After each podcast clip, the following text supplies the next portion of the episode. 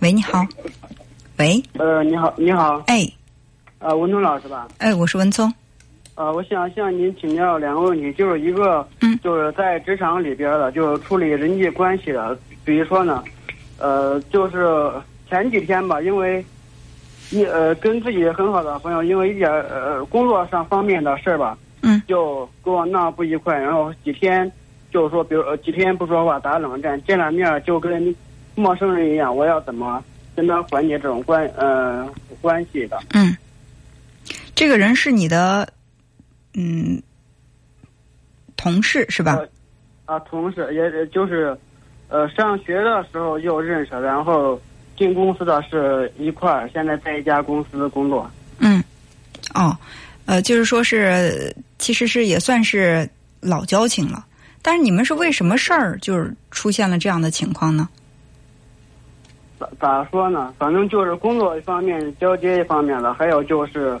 比如说，也也可能是怎么说的？因为当时我可能人家那边等着要，可能跟他说话有点急了。嗯。就他没有没有做好，然后我就去问他怎么回事儿。嗯。当时态度强硬了一些吧，人家就觉得不就是比我早到没多长时间嘛，就这么跟我说话。就这，咱们这都几十呃呃呃从上学在一块儿，然后都好几年关系了。因为这一点小事，你跟我吵吵闹闹的。嗯。就这个。他感觉你是有点倚老，呃，不能说倚老卖老，就是说以这个资格老来去给他施压，没有把他放在眼里，是吧？对对对，但是我并没有，呃，说说你在他面倚老卖老，只是说出出了，只不过说工作上面的一些漏洞吧。嗯。呃。然后，如果说你的态度没问题，而且你在处理这个问题的时候，你的立场也没什么问题。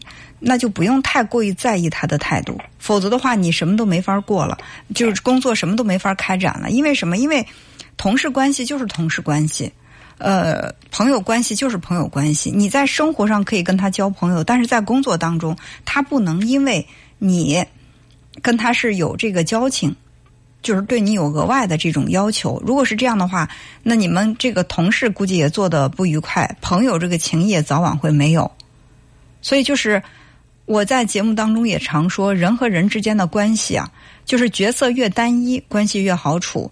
一一旦这个关系是多重的，我又是朋友，又是同事，又是上下属，这就是一旦这个角色是好几好几重，那么你们再去相处的时候，一定会切换，不能那么自然的去切换，导致的结果就是你们之间这个关系被破坏了。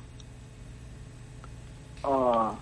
所以，如果说你，你现在想一下，你更想跟他做朋友，还是更想跟他好好做同事？这两个角色如果只能选择其一的话，你会选什么？如果在让我在这两个中间选择的，我肯定是选择朋友了吧。如果是你要真是选择跟他做朋友的话，那请你离开这个工，离开这个岗位，再换一个工作。这样的话，你们在利益上没有冲突，就可以成为好朋友。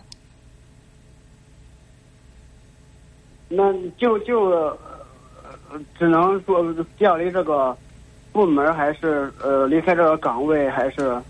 那反正是离开的越远，你们这个朋友可能就是能持续下的可能性越大。哎呀，反反正。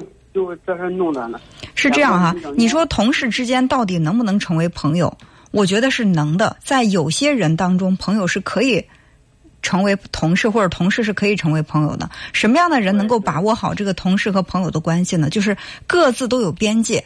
我知道我们俩下了班以后称兄道弟也好，或者说是怎么样也好，没关系。那这就是。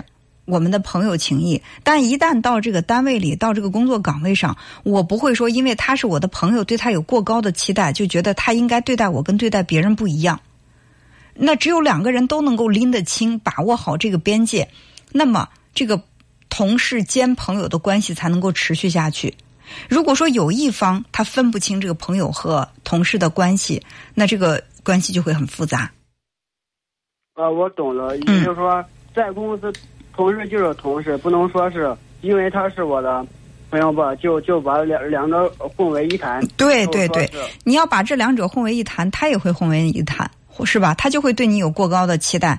那如果你达不到他的期待，他就会说：“你看，你一点旧情都不讲吗？我们俩是啥关系？你拿我跟其他同事一样比吗？对吧？”他会这样想。如果他有这样的想法，那你的做法永远对不住他。要不然，那就你失去工作上的原则。你失去这个原则，你在这个岗位还能好好工作吗？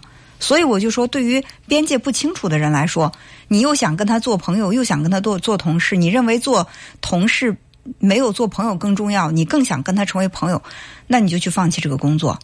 如果你要觉得我我还是应掂量一下，我想跟他还是以朋友关，我这个工作对我来说很重要。那他既然把握不好，那我就先选择做同事吧。啊，懂了。嗯，反正反正呃，反正就是，哎，反正现在俩人见面就跟那个陌生人一样，现在弄的。如果说他见你，你能够主动的跟他打招呼，他把你当陌生人，我们何必要强求呢？有些感情是强求不来的。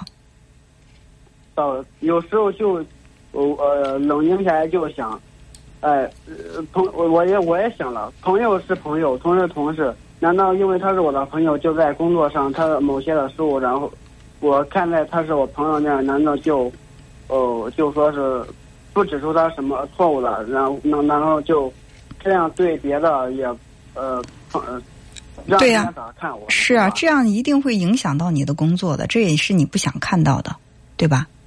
对对对。所以说，我们嗯一定要去把这个分清楚。好，还有第二个问题是吗？第二个问题咋说呢？就是，呃，第二个就就是我就是想问一下吴东老师，就是怎么看待？比如说两个人好了有大概将近一年多了，但是因为今年七月五月份就是怎么处理这个呃异地交往的？本他本来就是在洛阳的，然后因为公司的呃缘故，把他调离到外县去工作了，出差了嘛，对吧？嗯嗯。怎样看待就异异地？呃，现在。呃，用个词就说你怎么看待异地恋的吧？他被调往就上海那边了。嗯，异地恋我是这样看的啊。首先要扛得住这个异地恋的考验，你们彼此应该有非常深厚的感情基础。呃，如果说本身感情基础就很薄。两个人就见过两面然后这个交往就很平淡，那长时间的两地分隔一定会影响感情。所以说，能经得起异地恋的这种考验的，一定是感情基础非常好的。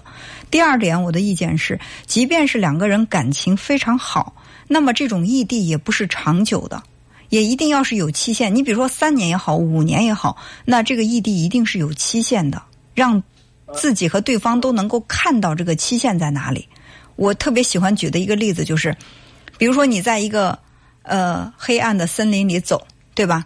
呃，如果说你知道你从森林的这端走到那一端大概就是三公里，但是虽然说这个森林很黑。可是它每过一段时间，它会有一个里程碑在这儿。你一看，哦，我走了一公里了，走了两公里了，走了二点五公里了，然后三公里到了。这个时候，人在心里他是有这个动力往前走的。但如果说给你同样放在一个森林里，我既不告诉你这个森林它有多大的范围，我同时也不去设置这个里程碑，也不告诉你走了多远，也不告诉你还有多远，你是不是越走越没信心？你觉得自己走不出去了？对，是不是？那这个就是我为什么说这个异地恋，我们就是要想去维护它，还是要有一定的期限，哪怕是三年的、五年呢？你告诉对方，也告诉自己，我熬过了一年，我还有两年，两年之后我们就可以在一起了，或者一年之后我们就可以在一起了。只有当这个目标它比较明确的时候，你往前走，哪怕再难，你觉得难就难吧，反正我不是熬了一年吗？还有两年，我可以看到头，就是这个日子是有奔头的。这个很重要，对，有有有那个镜头的，反正就就有有时间的，不是的，是的，是的，是这样的，就是所以说啊，对啊，你就说现在他在上海，然后你在洛阳，是吧？对啊，如果说他也不知道他什么时候能回来，你也不知道什么时候能跟他团聚，你们就这样天天经受着这种相思之苦，时间长了，可能大家都会觉得，哎呀，相聚的日子遥遥无期，我们的感情。还有可能成吗？大家如果说对这个失去信心的话，那怎么办呢？是吧？有有时候，呃会会觉得哎呀，就就会怕的随着时间的流逝吧，就怕就是感情越来越淡越淡，最后就。